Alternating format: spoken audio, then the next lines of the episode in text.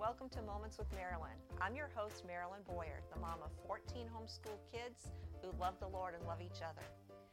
I love young moms, and it's my passion to encourage you and share with you tips and tools to make your journey easier.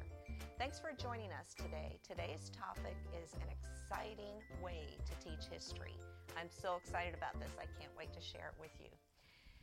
And it's something we just kind of stumbled across. And I wish that I had done it for all my kids. I have 14 kids, as I said, and I just kind of stumbled across this with the last three I wish I'd been able to do it with all of them, but it was so exciting. Um, my daughter and I were talking one day about my dad, who was in World War II. And we were talking about some of the battles that he was in. He was in the Navy, he was in the Battle of Midway, and he was in the Coral Sea. And we were talking about these things, and she got really interested. So we got some books and we started studying about the places where my dad was and reading his diary um, he talked about how the Japanese seemed to be winning in Midway, and then something happened, and the tide seemed to be turning. And as we studied history, there was an event that made that happen. And it was so exciting, it kind of made history come alive to think my dad and her granddad were there experiencing this. So then we would go to Walmart shopping, and we'd see men with their World War II caps on. And she said to me, Mom, why don't we go up to them and talk to them? So we started doing that. It was a little out of my comfort zone, but I would go up and I'd say, Hi, I'm Marilyn Boyer, and I just wanted to thank you for your service.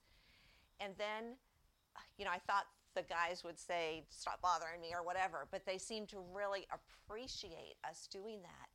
And then we would engage them in conversation and we'd find out what battles that they were in or what their role was in the Army or the Air Force or wherever they were. And then we would set up a time to go interview them. And at first I thought they're not going to want to do this, but they did. They really appreciated people being interested in what they had done, and especially a young person, my daughters and my son. And, and I would take them with me and we would go interview them. And for instance, if the guy had been in the Battle of the Bulge, we would read about that before we went so that we could ask semi intelligent questions when we got there. And wow, I cannot encourage you enough to do this. It was mind blowing.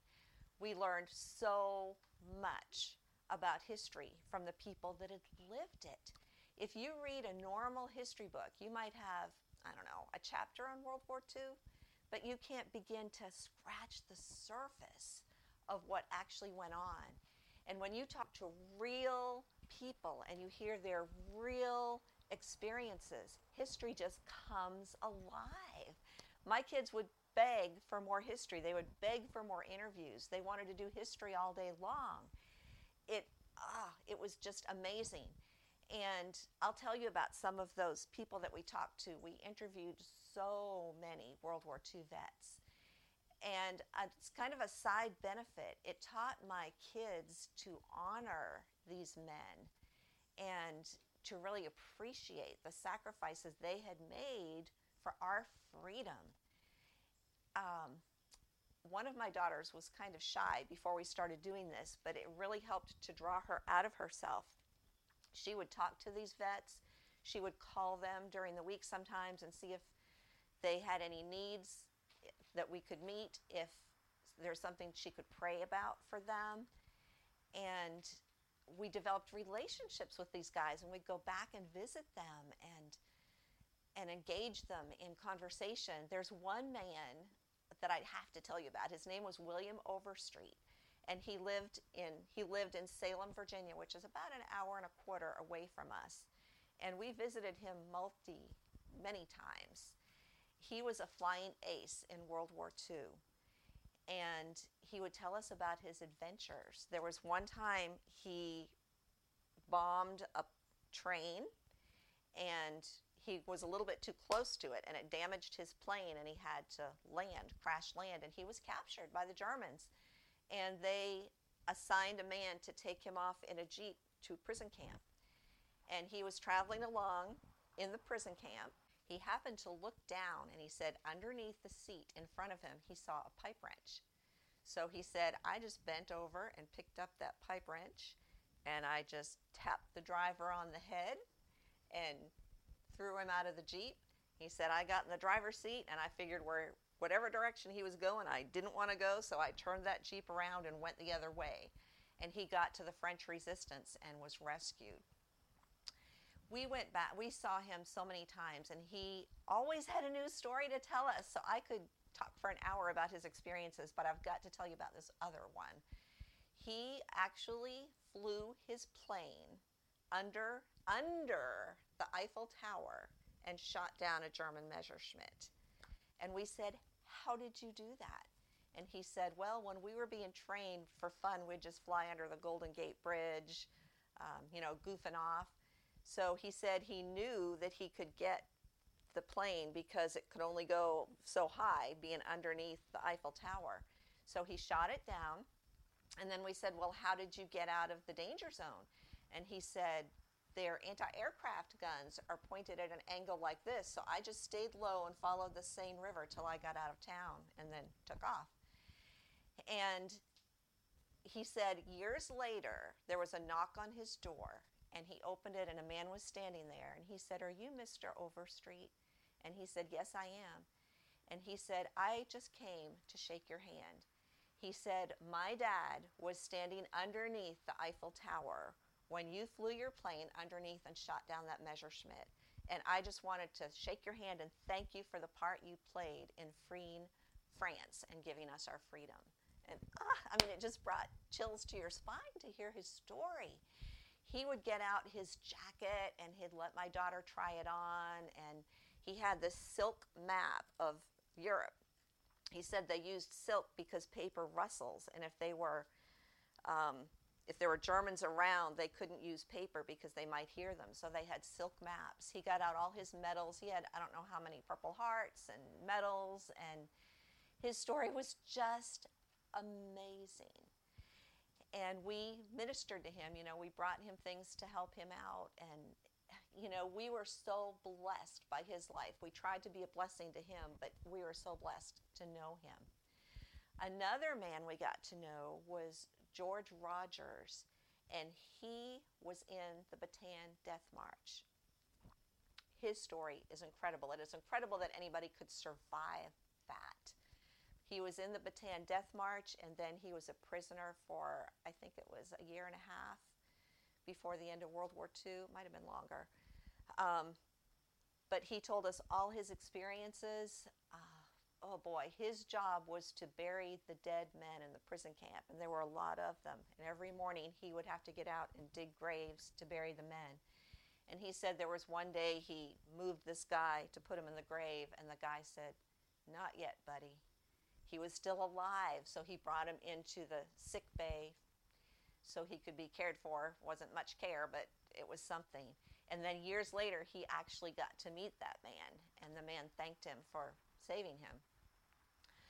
Um, he said they, when he got out, they thought that there was something wrong with him mentally because he did not hold a grudge against the Japanese.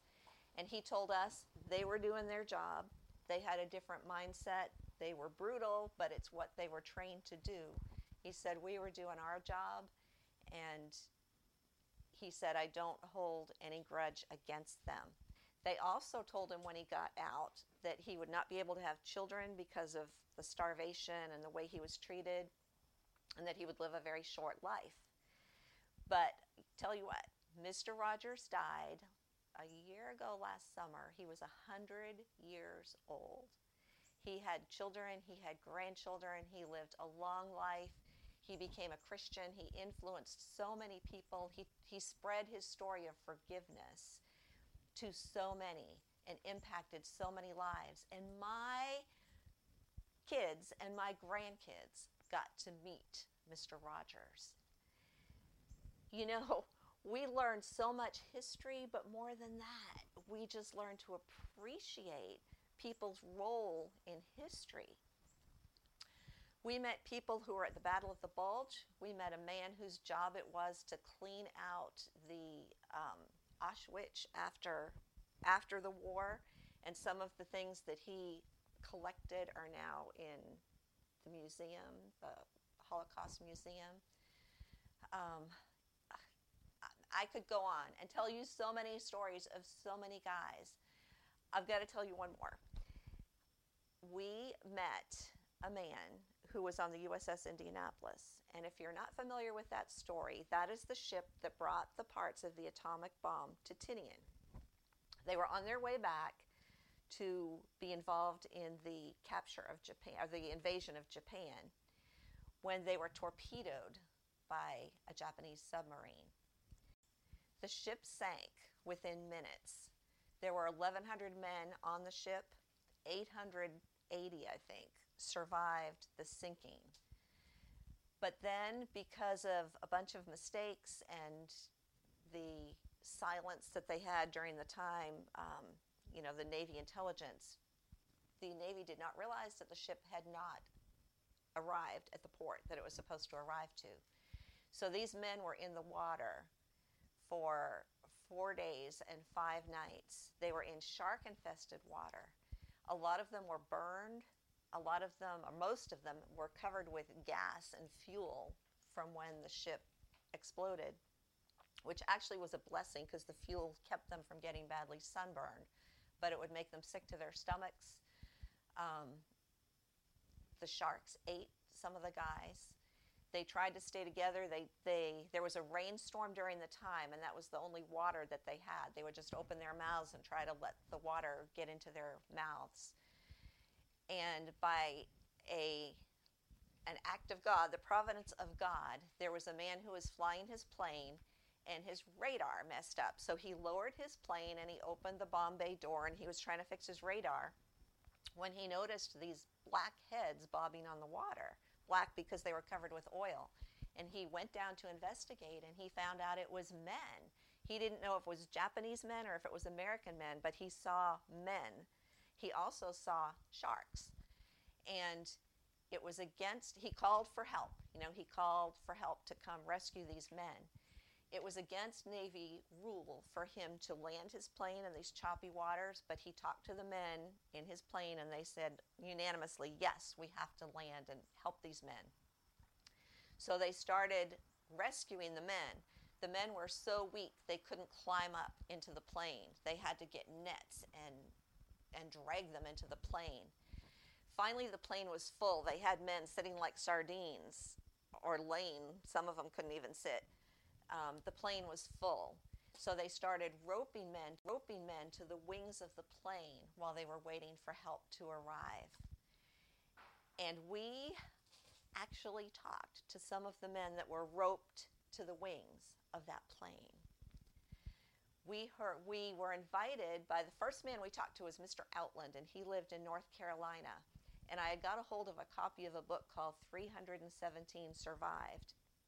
And in that book, it gave the names of the survivors and where they lived. So I thought, well, North Carolina is kind of close to Virginia. I called him up. He was willing to talk to us. I took my son and two daughters and we met with him. We heard his story. When he was telling us the story, he was crying. And we asked his wife, Is this upsetting him? Should we stop? And she said, No, this is so healing. She said, I was married to him for 15 years before I knew he was on the crew of the Indianapolis. She said it is so good for him to talk about this. So that summer, he invited us to the USS Indianapolis reunion. I went with two of my children, and we got to meet these other men and hear their stories. It was so amazing. We went back the year before last, and I took two of my grandsons, and they got to meet these guys. And actually, my grandson Adam wrote a story about Ed Harrell, one of the survivors who was a Christian man. And he tells how God sustained him through this experience. So, Adam, one of my grandsons, and Luke, another one of my grandsons, are the ones that went with us to the Indy reunion. Adam wrote a story about Ed Harrell. He got to meet Ed Harrell. He got to shake his hand. He got to hear Ed Harrell's story from Ed Harrell's own lips. And it's amazing. That story is in Legacies of Character. Legacies of Character is our newest book, and my grandkids did the research and wrote the stories. Adam wrote about Ed Harrell. Luke wrote about George Rogers. These stories are just too incredible for us not to share with others. So they're available for you. And Mr. Overstreet's story, I should have mentioned, is in our book, Portraits of Integrity. So, you know, we just had a passion to share these stories with others. Your kids need to hear them. You need to hear them. Your kids need to tell their kids. We need to pass this legacy on for future generations. It's so amazing. I tell you what, when you learn history this way, you will never forget it. You learn so much history in the process, but you're learning it through actual, true life experience. And you're hearing from the people that experienced it and how they felt and what they were thinking. And oh, I mean, it's just amazing.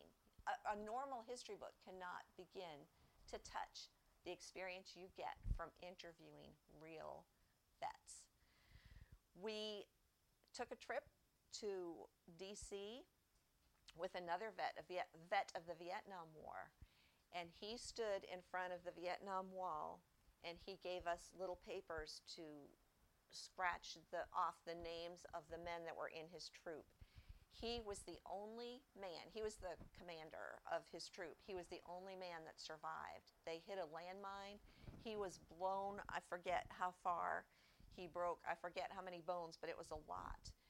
And through, he lost all his men. And he was standing there telling us this story. Other people that we didn't even know gathered around to listen.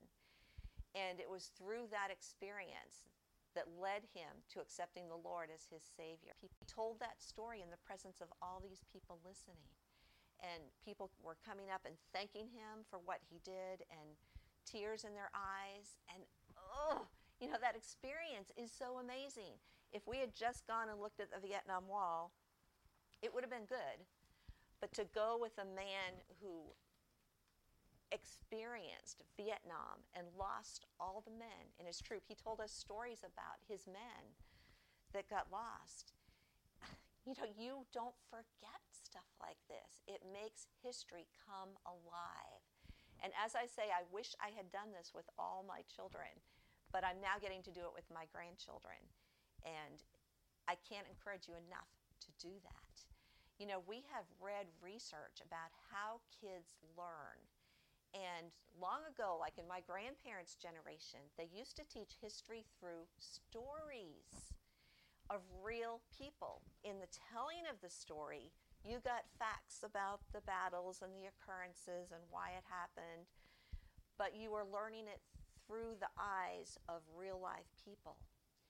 So, Master Books asked Rick and I to write some history books for them. You can see these right here The Fight for Freedom and America's Struggle to Become a Nation. So, we did just that. For our research, we used primary source documents and we used books that were used in the public schools back in the 1800s to teach my grandparents' generation history. And they did that through the telling of stories. They told about Nathaniel Greene. They told about um, uh, Schuyler, Philip Schuyler. And in the telling of these stories, so much history is learned. So that's the way we wrote these books. It's fascinating to learn about real people who sacrificed so that we could have the freedom that we enjoy today. There was one man, James Caldwell, who the British shot his wife when she was holding her baby in her own home. And he was off fighting at the time. It just renewed his vigor to fight for freedom even more when he learned what happened to his wife. He's the one that was in a battle and people ran out of the soldiers ran out of wadding which they used they had to have wadding to shoot their guns. So he went into his church and he got hymn books out. He started tearing out the pages and he said, "Fellers, give them Watts." And they used the old Watts hymn book as wadding for their guns. But this is the man who the British just shot his wife, killed his wife. There's a really cool poem about that that's in our book that that Rick reads, Rick tells about in the book. So we wrote these history books in a different way. We wrote them through the eyes of those who lived it, through real life stories. And I encourage you so much to do that. Sometimes you can't actually interview the person. There's not many World War II vets left. There are some, and I still have some plans to take my grandkids to meet some of them, but they're dying off. So you can't always, and obviously you can't interview people from the American Revolution, but you can hear their stories and you can read primary source and you can read their own words. A lot of them were prolific writers, and we have, can have access to those things. And that is such an effective way to teach history. You know, Rick and I were just watching a movie about the World Trade Center, and it told the story of two men who were police um, who went in as rescuers. They were trapped underneath the rubble. There's actually four men, two of them died, but two of them were rescued. There were only 20 people who were rescued from the rubble. And these two men were number 18 and 19 that were rescued. They, one of the men was rescued, brought to the hospital. They had to put him under sedation um, for six weeks, and he received 22 surgeries. There were cement blocks that landed on his chest, his legs were crushed. He had to undergo 22 surgeries. Now, watching that made me appreciate what these policemen did. I mean, they volunteered to do this. They went into those buildings to rescue people at their own peril. And it occurred to me, you know what? These guys are still living. Maybe I could get a hold of them and have my grandkids go to meet them. I'm going to try that. That's my next project. But if I can't, their testimonies are available online, and that's something that you have access to. I know Mr. Overstreet, there's some interviews of, of him that people did, and they're available online. So if you can't meet the person in person, there are online interviews and helps that you can go to. And there are books that tell people's true stories. It's probably, it would be my, my uh, I would rather meet the person in person and be able to ask them questions and really learn from them. But if you can't, there's so much available online. I am so glad that I stumbled across this way to teach history. Um, another thing that we have done to help you teach your kids history is to record books that were written in the 1800s. Rick has recorded scores of books that were written in the 1800s to teach kids history. You know, historical fiction back then, even, was written so that all the events happened. But they bring in some other characters to make the story a little more engaging for kids. But the events happened. And just listening to these books, the kids learn history. They will become history buffs they will learn so much history, they'll love it. Um, we've had kids that begged their moms for more time for history, or our, one of our grandsons would listen to them at nap time and he would beg his mom for more nap time because he wanted to listen more to these stories that Rick tells. And they're available on our website. We're recording things all the time. When we find an engaging story, we'll try to find a book written back in the 1800s that's in the public domain that we can record for you it's just amazing. I, like I say, I wish I had been able to do this for all of my kids. My older kids just learn from a textbook, but my younger kids and my grandkids are learning in a fascinating way. And it is amazing the history they pick up just from the stories of others. It's been incredible, and I highly recommend it to you. And if you do that, if you have an engaging interview, write and share it with us. We would be happy. We might even interview you about your interview with somebody. We would love to hear stories from real life stories. You might even have relatives that were in Vietnam War or something that you could share their story with us. So I hope you've enjoyed this podcast. You can check out our other podcasts on Apple Podcasts or anywhere that podcasts are available. I've enjoyed this time with you. I hope you've learned and been encouraged and go out there and do those interviews